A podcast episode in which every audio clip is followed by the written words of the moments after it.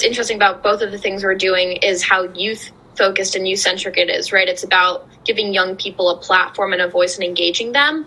But I think as Divya articulated, and Madeline, young people often don't think about the Supreme Court as something as important as Congress. What can we be doing as young people to be more engaged, or can we do on a societal level to make the Supreme Court appear as important as it is to young people from this age onward? I would say start by voting because usually the president nominates whoever is on the Supreme Court. But since President Trump has nominated Coney Barrett, I'm not sure there's like a direct way for young people to affect and have their voices heard on the court per se. But I always recommend that you stay in touch with the big Supreme Court decisions by reading the work of excellent reporters at